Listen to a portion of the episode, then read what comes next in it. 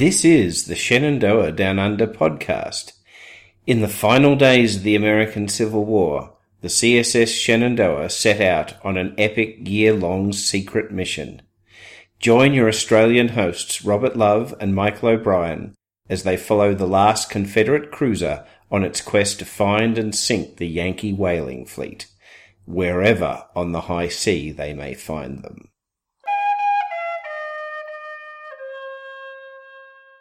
And hello, and this is Shenandoah Down Under, or Confederate Pirates Save the Whales, with Mob and Rob, a Robert Love and Michael O'Brien. I'm Rob. And I'm Mob. Good morning, Rob.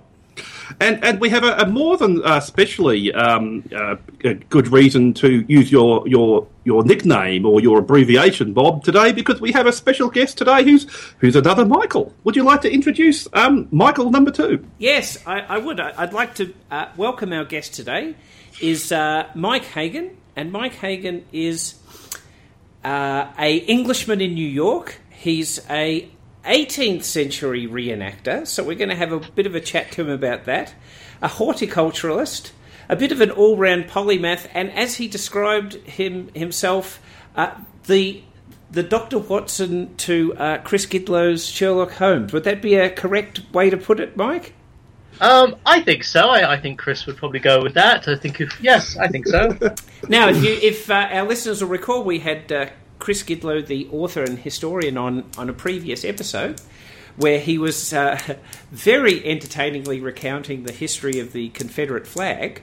And uh, Mike got into touch with us because Mike was at the uh, the famous wedding where Chris was in uh, the conf- in the Union uniform. The- the Union Colonel's uniform. The Union Colonel's uniform, indeed. In fact, uh, Mike, you were you were Chris Gidlow's best man, I understand. Yes, I, I was one of two best men. Mm-hmm. Um, and part of my responsibility as being best man for that wedding was the uh, was the phone call I got from Chris, where he told me that uh, part of my responsibility was acquiring all the accoutrement that he needed for his uniform. Oh, uh, which included the kepis, the sash. Um, I can't remember if it was the sword, but it was the epaulets, and chiefly, of course, was the brass buttons that go on the uniform.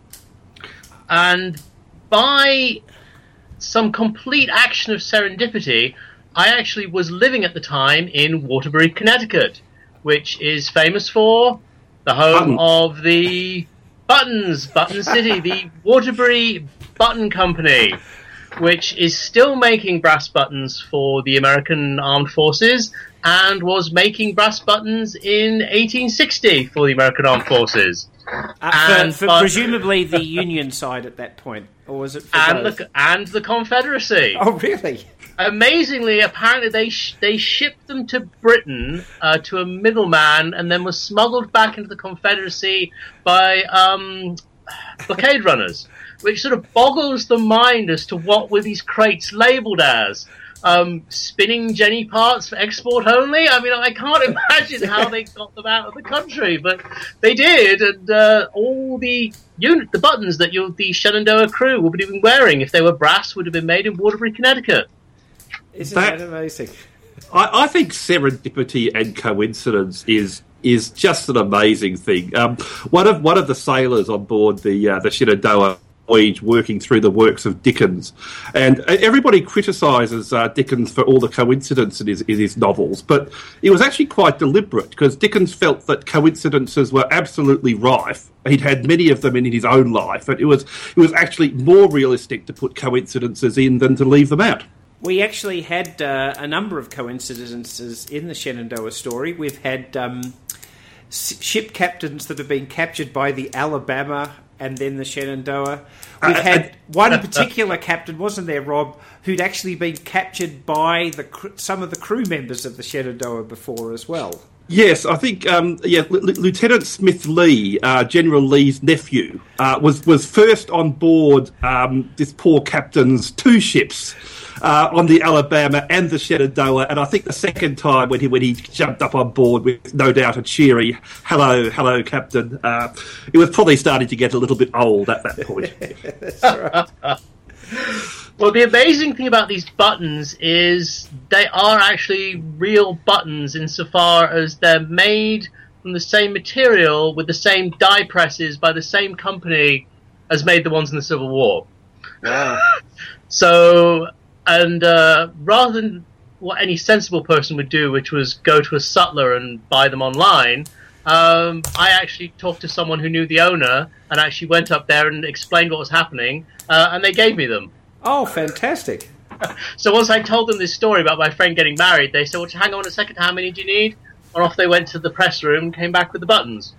Uh, Wow. And they have a button museum there, bizarrely enough. But uh, no, it's quite something. They also apparently made the reproduction buttons for the film Titanic because they made the buttons for the actual liner itself. So when they needed to make the uniforms for the film, they just wheeled the old presses out and popped them out. Uh huh. Wow. So when when you went there, um, you you got the buttons for uh, Chris's uniform. The, this is Yes. the this is the the groom. This is the And- Union Union Colonel's uniform, yes. And which other ones did you get? Uh, just those, actually. Uh, I'm afraid the uh, the rest of the crew were uh, consigned to hire costumes. So Oh, only, okay. only, only the groom and bride and groom were able to uh, appear in hand tailored items. But that, that's as it should be. That's that's entirely appropriate. So I, I've seen the uh, the photograph of the wedding, and um, you could hold it up to the microphone now for our. Uh, there you go. For our there you go. Rob. um, and, and what were you what were you accoutred at for for the? I was actually uh, appearing as a Union cavalry lieutenant. very dashing. Yes. Um, Um, I am the one in the photograph not wearing the leather thigh boots, I hasten to add. Well, because you probably only wore those when you were riding a horse, and you probably wouldn't wear them at a wedding, I would assume. I didn't stop Nick Brook, but that's another story. so um, let us let us go back then to uh, your you're a reenactor, but Yes. um, we we have quite a few people who are reenactors listening to this podcast, and they're of course Civil War reenactors. Uh, you actually reenact a little bit earlier than that, I, I had assumed it was uh, American Revolutionary War, but actually it's even earlier, I believe. Yes, we do the French and Indian War, which is 1750s. So that's a whole, gosh, j- 25 years earlier than the Revolutionary War. So it's uh, almost 100 years before the Civil War starts. So we're, we're sort of talking uh, last of the Mohicans type territory here, aren't we? Exactly, absolutely spot on. And uh, tell us a bit about that. What what what do you uh, reenact as? Um, well, the figure I portray is um, someone called uh, Archibald Hamilton, who was actually a Scotsman, and he um, had the unfortunate um, uh, happenstance of being actually captured twice by the French. Uh, the second time he was actually captured was dressed as a Native American, a Stockbridge Mohican, as he was on actually a secret mission sent by General Amherst uh, from upstate New York, from Fort Edward, to deliver secret dispatches to General Wolfe, who was besieging Quebec at the time.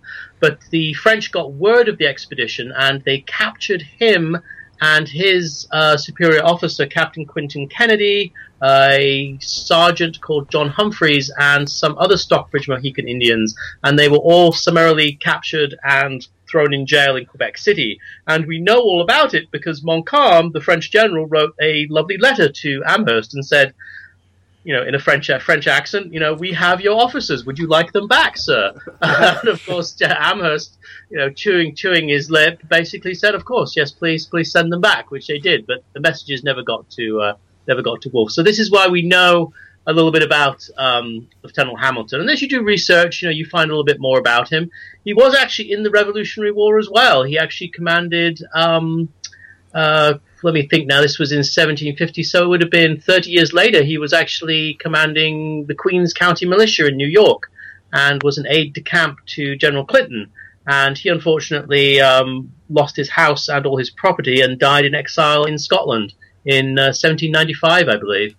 But uh, um, anyway, so I could go on at length about this figure, but um, for the summer weekends, I portray him um, in various spots in New York and Pennsylvania, and uh, even further afield. Sometimes we sometimes go down to Virginia and North Carolina, and uh, if it's a little bit of a distance, but uh, you know sometimes the events are very good. So uh, not quite as far afield as the uh, Civil War reenactors. They they definitely get to uh, more of these southern events than we do. So, um, So you are a uh, Englishman in New York. You uh, and when you're reenacting, you're reenacting as uh, someone who was uh, on the British side in in these wars. And then uh, I guess if you were going to be reenacting in the American War of Independence as this same person, you would still be on the British side. Yes, actually, I am also in a unit that does do the loyalists. Uh, we don't tend to do it that much, uh, mainly because it's not as much fun as what we do, and there's only so many weekends you get to do it. Um, but yeah, we do do it occasionally. We do do the Revolutionary War, and uh, we do play loyalists. Yes, so that's what we do play is uh, uh, British people living in America who were fighting for the uh, the crown. So, Mike, when you first came to the US, you went and saw a historical site which has a connection to our story of Oh. the Shenandoah going off to destroy whalers. Can you tell us a bit about that? Oh, absolutely. I am a complete Melville fanatic.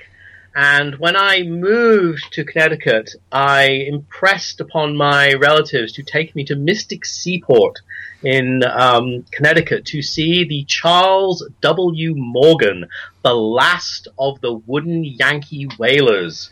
And there it still exists in all its wooden glory. Um, in fact, they dry docked it in 2008, completely refitted it, and I unfortunately was not lucky enough to see it as it did its grand tour of the New England whaling ports last year. But it is now afloat. It's fully functional. Um, as a, I believe they they teach on it now, uh, but it's afloat. It's just taken its 38th voyage, and uh, it is an incredible thing. Wow. So uh, the Charles W. Morgan uh, was a whaler. It was built, uh, I believe, in 1841 Yes, 1841. Oh, my goodness. Um, and is the only surviving wooden whaling ship from the 19th century uh, whaling fleet. And I, I'm getting that from that very reliable source, Wikipedia, which also has a fabulous pic of the uh, Charles W. Morgan in full sail at Mystic Seaport. And wow, what an impressive sight! It is. It's quite extraordinary. Um, yeah, maiden voyage in 1841. Um, it actually first trip was three years long, and they actually did go up to the um, Kodiak grounds.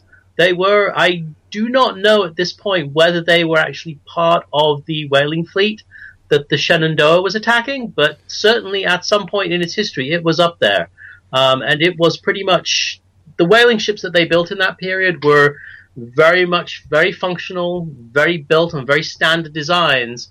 And the Charles W. Morgan's great claim to fame is that it is the sister ship insofar as it was built in the same yard to the same pattern as the Acushnet, which was the whaling ship that Melville sailed on Uh-huh. uh, before he Oh. jumped ship. So, if you're interested in Moby Dick, as I am, and you go to the Charles W. Morgan, you inhabit this virtual space. It's actual space, not a virtual space, that Melville was imagining when he was writing all of the narrative of Moby Dick. This was the space. This was how where the aft and the fore and the masts were. So you really get immersed in the actual story of the Pequod as you're actually on the ship. It's quite a hair-raising experience for, for anyone who, who loves the book. That, that would that would be absolutely wonderful. So you could you could stand on the deck and, and, and pretend you're Ahab throwing the pipe overboard. Although these days OH&S would probably get at you if you if you did that. Uh, I'm sure you wouldn't be the first person to do that. I mean, they do actually have a, a an event um, every year at Mystic Seaport where everyone gathers around, and I think they take three or four days to read all of Moby Dick continuously. So if you really are a complete uh, Melville maniac, you can take part in this Melville marathon Melville reading that they do every year. But uh, no, it's it's quite something. That would be absolutely amazing. And of course, um, one of, one of the things I didn't appreciate, but um, uh, reading reading the diaries about the Shenandoah, I, I now do, is that um, they make uh, a number uh, make the point a number of times is that because the whalers had two jobs, they had to sail the ship and also you know um, harpoon whales. Uh, their crews were very large. So whereas the, the crew of a, of a normal merchantman would only be, say, 12 or 13, the, the crews on the whalers were 40. And of course, for, for Melville writing a, a 900 page novel, having a crew of 40 gave him so many more characters that he could use and, and such, a, such a broader scope. So, um, yeah, that, that, that, that's just ab- absolutely amazing. It is extraordinary too when you when you go on the boat. I mean, and even looking at it from your perspective as uh, you know, writing this maritime history is it's quite a big ship. It's 50 tons, and as you can see from the photograph, when it's in full sail, it does look like a tall ship. But when you're on the boat, it's incredibly cramped.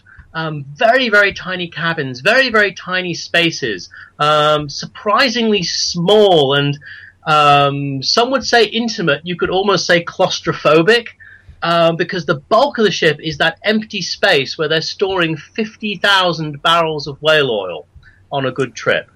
Oh Uh, the Charles W. Morgan cost 52,000 US dollars to make, and it returned with $56,000 of profit when it came back from its maiden voyage, which is about $1.3 million current money.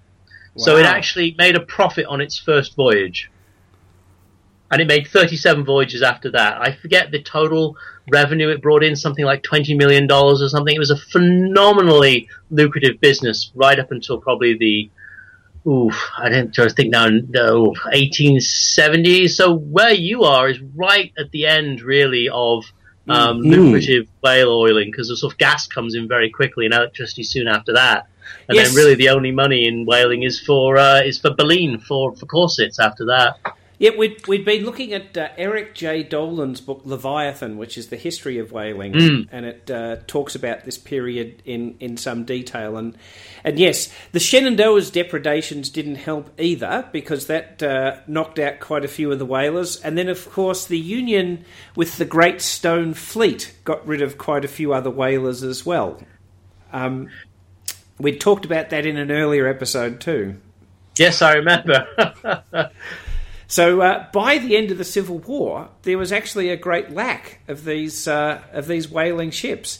So it's interesting that the Charles Morgan has uh, survived. Do you, do you know why it is the only one that's left? Um, yes, there's a very fascinating story. There's actually a really good story in that book I recommended to you, The Lost Fleet. Goes into it in quite some detail. Um, it's um, some very, very interesting 19th century characters. Um, one of the own, owners ends up with it, and he ended up basically parking it outside his house um, and just letting it sit there. As someone says, "Well, you know, we really should turn this into a museum." But it's just basically sort of indolence and sloth, really, that it hasn't been broken up.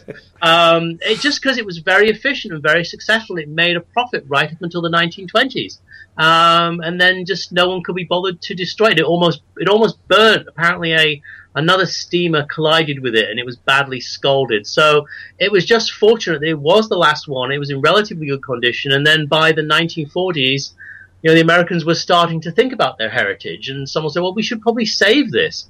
But it wasn't restored until the 60s, and, and then again, it was only 2008 that they rehauled it and, and made it completely seaworthy again. So really, just luck more than anything else. And again, this is the last one. This is the only one left. So uh, there aren't any others. Well, there's only actually a, a, few a few clippers left as well. So there's there's the Cutty Sark, which is um, perhaps not in its original form, um, and there's the, the city of Adelaide, and I believe there's also a, a clipper in, in South America, and um, and one that does uh, transatlantic crossings. So there's only three or three or four of them, but um, it sounds like the Charles W. Morgan. It was, it was a bit like a champion race course. You know, it was allowed to stay out in the paddock while the rest of them, the less successful ones, were turned into dog food. yeah, it's actually it's incredible how it's actually really it is a floating factory. Um, You know, it's really not designed to be fast. It's designed to be seaworthy, and it's really designed for one thing only, which is capturing and when rendering whales down to their constituent parts.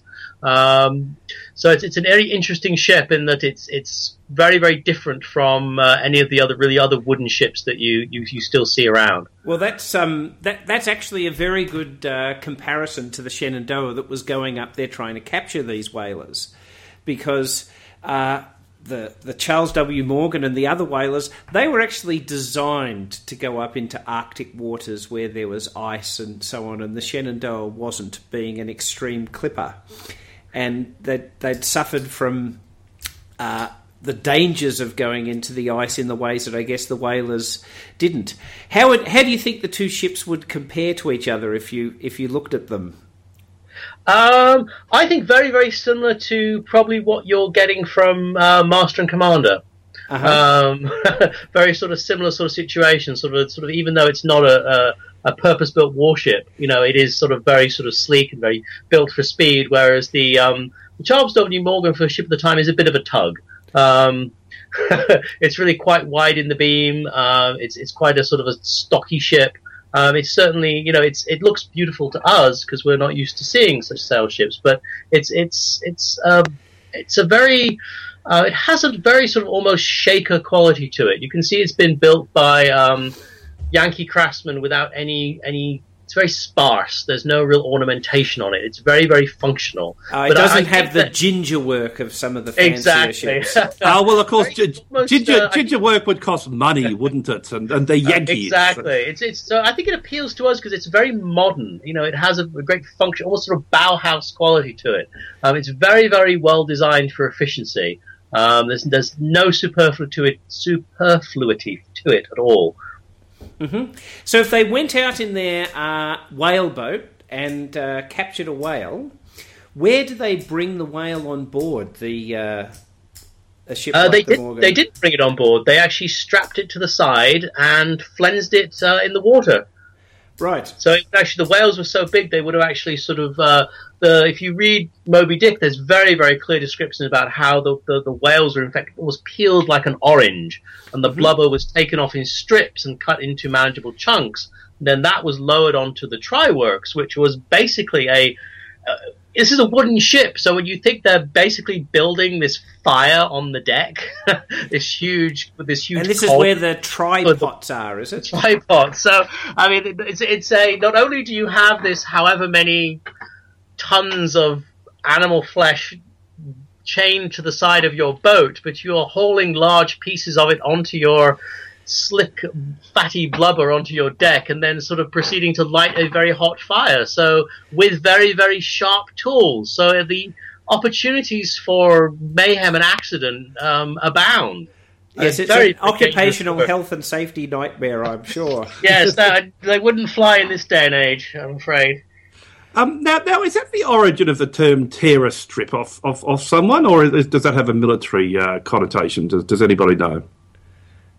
Oh, I, it sounds a it sounds a very whaling term. I'm, um, I'm, I'm totally convinced, Rob. That's all I'll say. Oh yeah, yeah look, I, and again, Michael often chides me for, for asking a question when I don't know that anybody knows the answer. But but tell you what, we'll, we'll, we'll do a bit of research into that and see if we can do a um, additions, amendments, and annotations in a in a later episode. But um, I, I have to say, of course, um, I had heard of Mystic Connecticut uh, previously, but um, only as the, uh, the, the scene of um, that earlier Julia Roberts uh, movie Mystic ah, Pizza. Ah, so ah. um, I'm very glad to hear some more about it. Yeah.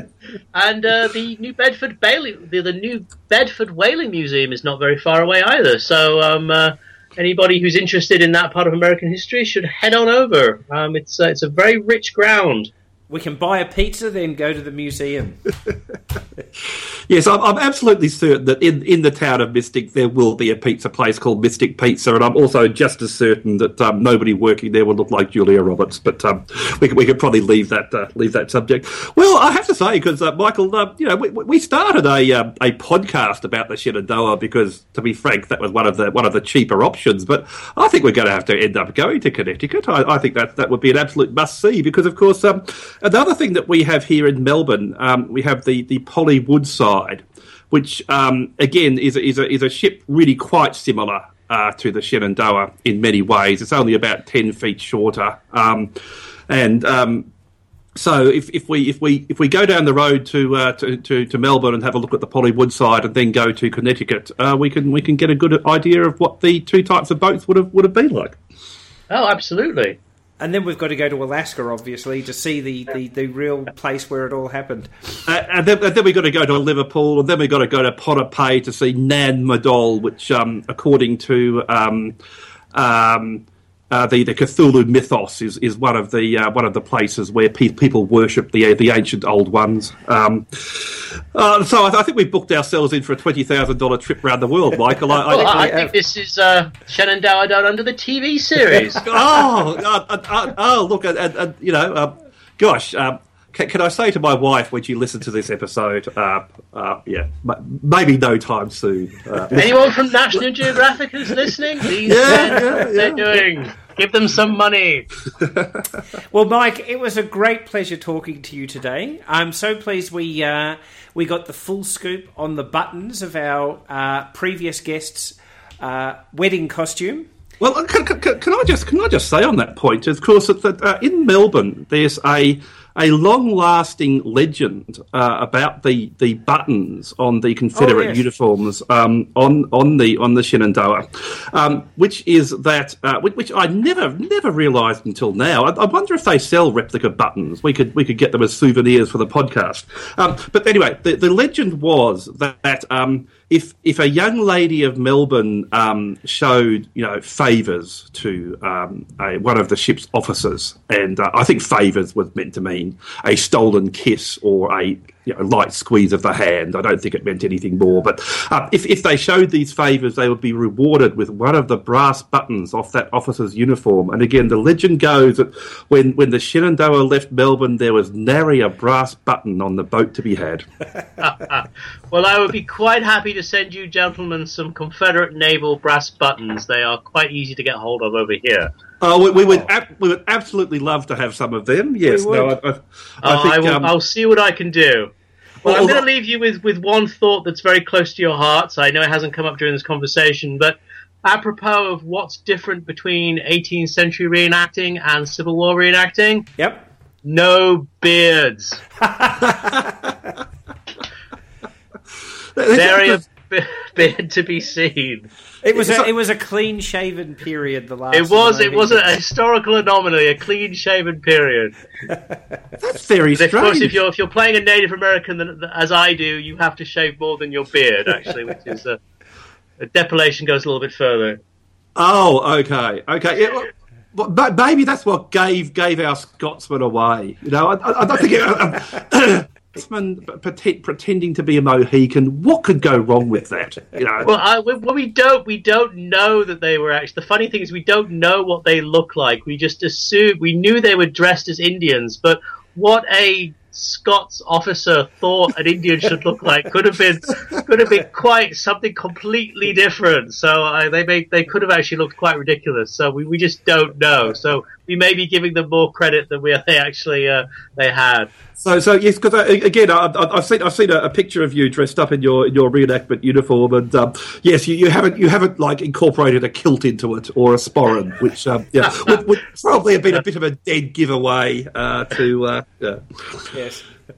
Well, Mike, on that note, we'd like to say thank you very much for joining us today. It's been a fascinating conversation, and uh, we Oh, uh, re- absolutely, my pleasure.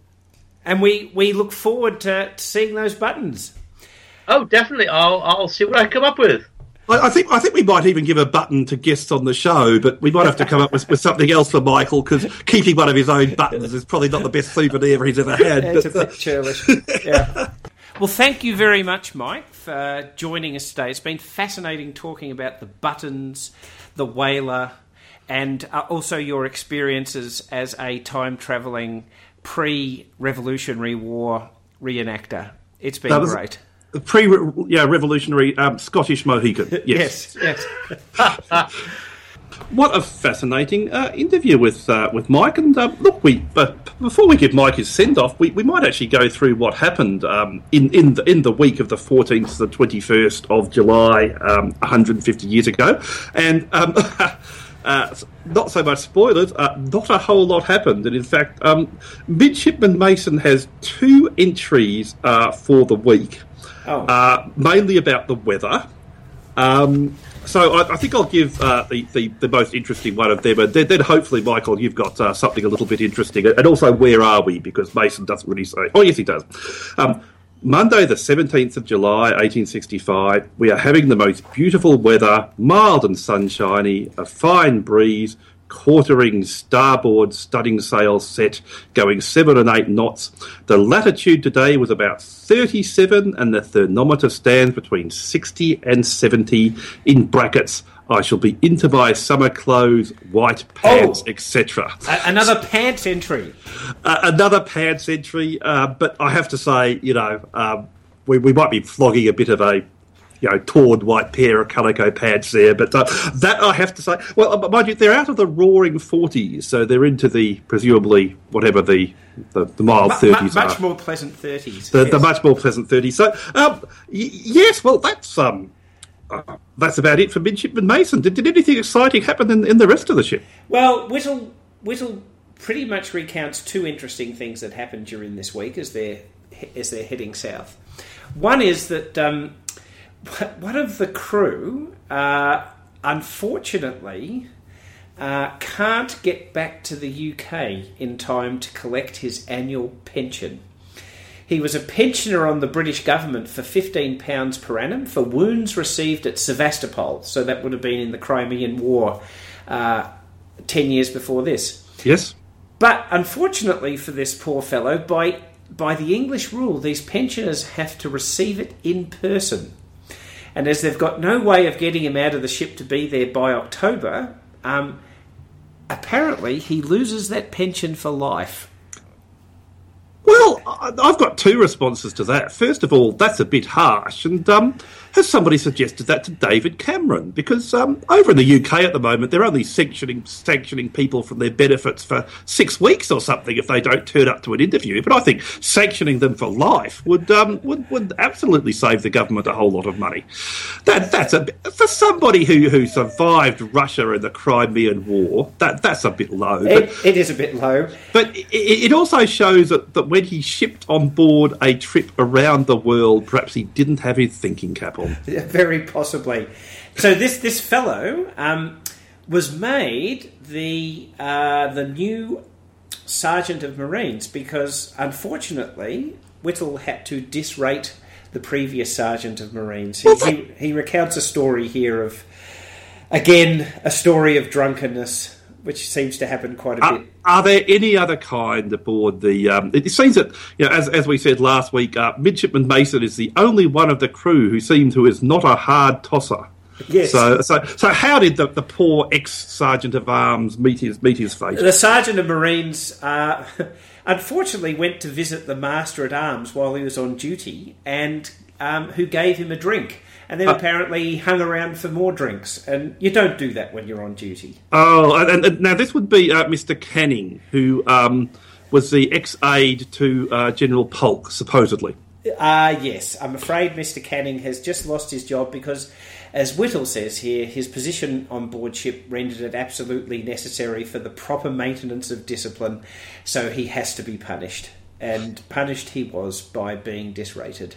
So Oh dear, dear, dear. Well, look, yeah, drinking on duty is never a good thing, it's, especially when you're the guy who's got the guns.